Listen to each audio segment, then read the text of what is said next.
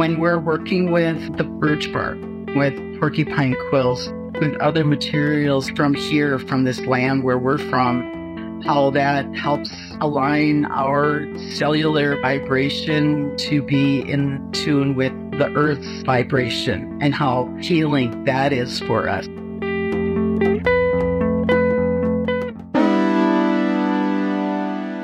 First Peoples Fund presents the Collective Spirit Podcast. The collective spirit moves each of us to stand up and make a difference, to pass on ancestral knowledge, and simply extend a hand of generosity. The Collective Spirit Podcast features Native artists and culture bearers who discuss the power of Indigenous art and culture. Wamshki Benisik, Indigenous Cause, Indudame, Kawabapi Ganikag, Ishkoniganing. I am Penny Kagigebi, Crane Clan from the White Earth Reservation in northwestern Minnesota. I am a queer two-spirit Ojibwe woman. My primary art form is a birch bark basketry, which includes quill boxes and also what I refer to as a contemporary expression of traditional Ojibwe birch bark basketry with quill work and applique beadwork on birch bark.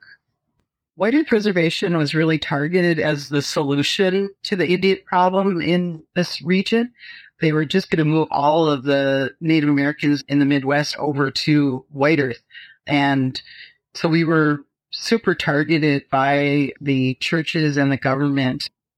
My grandfather was born in southern Minnesota in 1878 and he was removed to White Earth. He and his family were all removed to White Earth before the turn of the century. So he was a first generation reservation child. And then my mother was born in 1921 and she spent from second grade to seventh grade in the boarding school here at White Earth. So that was roughly from 1928 to 1934. And for those six years, she wasn't allowed to go home. Her family could visit her once a month for two hours on a Sunday her little brother passed away and she didn't find out until two weeks after the funeral. I can only imagine how that influenced my grandfather's decisions, my mother's decisions, and I was not raised in the culture. Although I was raised on the reservation, I wasn't raised with language or cultural knowledge. And it was in my mid 30s, I was having a lot of health problems and I sought out cultural knowledge and ceremonial healing. And that was really where my journey with art began. In 2008, my son passed away. And for the next year, my husband and I made gifts for his bundle. We had a ceremony a year after his passing to send items over to him. And I got into the understanding about how making of art can help heal grief. When we're working with the birch bark, with porcupine quills and other materials from here, from this land where we're from, how that helps align our cellular vibration to be in tune with the earth's vibration and how healing that is for us. All these other struggles that I've had all my life, they're just not important when I'm working with birch bark and have my hands on birch bark. I like birch bark so much. I have little bookmarks. So like when I read a little bit each evening, the last thing I'm handling at night before I go to sleep is a little bit of birch bark.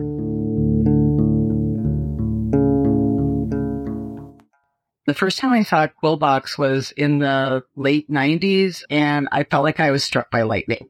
And it wasn't the, oh my gosh, that's so beautiful. It was, I got to learn how to make those. I absolutely have to learn how to make those. Sometimes you're walking through your life and you recognize that something was like, that's part of my path. 15 years later, I was able to go and learn how to make quill boxes with Mel Losh. And that was the first time I was able to do porcupine quill work on birch bark with the sweetgrass on there. And I came to learn that all the woodland tribes in the northeastern areas, like Canada and out to the Atlantic Ocean, have been making these quill boxes forever or storage containers or medicines and dried foods. And it's beautiful symmetry of materials because the birch bark has the preservatives in the bark itself that take care of those items that are placed in there. The old timey ones that you see in museums sometimes, there's sweetgrass all along every seam, and that sweetgrass will repel insects. So the insects aren't getting in at your food item. And then the porcupine quill embroidery on the top of the cover is like a labeling system. So if I had dried deer meat in that container, maybe there would be a porcupine quill work design of a deer on that cover. Now that porcupine quill work embroidery has turned into a very decorative and beautiful art form, but originally it was that labeling system. I really like utility items that can be used in everyday life. So I feel like that life can be so painful, but when we have that beauty that kind of walks through the day with us, it helps ease some of that pain of living here at this time. That was almost 10 years ago. I learned from Mel Losh how to make those quill boxes. And in the last few years, I've started making these more contemporary baskets that allows for something that I can teach in a classroom setting and have an opportunity to have more community engagement. I am tremendously grateful to First Peoples Fund for this opportunity, for this fellowship. I love that they emphasize the spirit of generosity in sharing knowledge. And I respect that so much. One of my early teachers, he's passed away now, that was such a strong value of his. It's like everything that I teach is meant to be taken forward and used in any way that my students want to use it.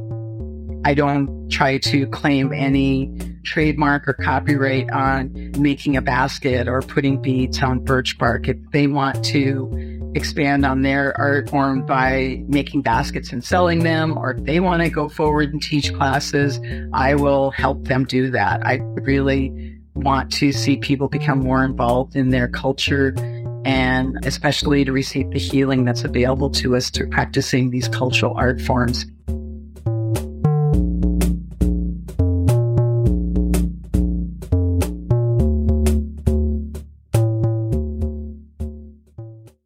The greatest challenge that I'm facing as an artist today is the access to public lands to harvest birch bark and taking good care of the birch bark trees.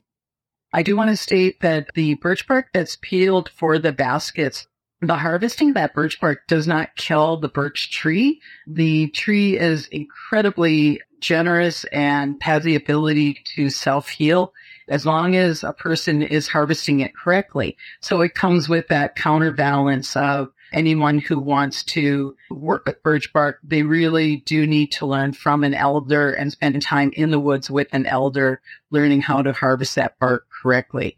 Um, the birch forest has been on an extreme decline in the last 30 years. And there's a lot of reasons for that. And without birch bark trees, Ojibwe people aren't making canoes. We're not using that birch bark for those wigwam coverings. The birch bark gives us food and medicine. It's one of the two trees that we refer to as the trees of life, the birch tree and the cedar tree. And I want people to understand the value of that tree and to help take better care of it. So when it comes to teaching classes around this basketry, that is the, the greatest struggle is having a sufficient amount of the appropriate kind of birch bark to teach the classes. In Minnesota alone, there's 21 different varieties of birch bark and not all of them are appropriate for the kind of baskets that I'm bringing forward in these classes. I want to have bark that's very forgiving and easy to work with. And I want students to have an excellent opportunity, an excellent learning experience in that first time. And so it takes a very particular kind of bark to do that. Additionally, I'm laying it flat and drying the bark for about anywhere from six months to 24 months because the color of that bark will change as it's drying. And I believe that's an extra level of beauty that comes forward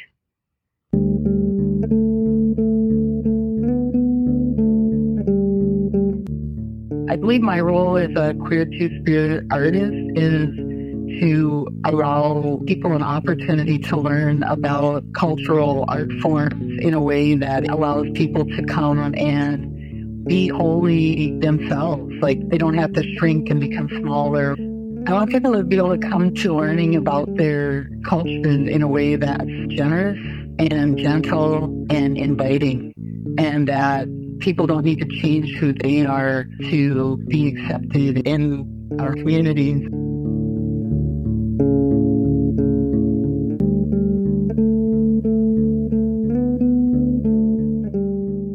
I've never been somebody who's been willing to accept just tolerance. I believe our lives are to be celebrated. And if we're given an opportunity to flourish, our communities will be more vibrant and more alive and more balanced, and we'll all receive healing.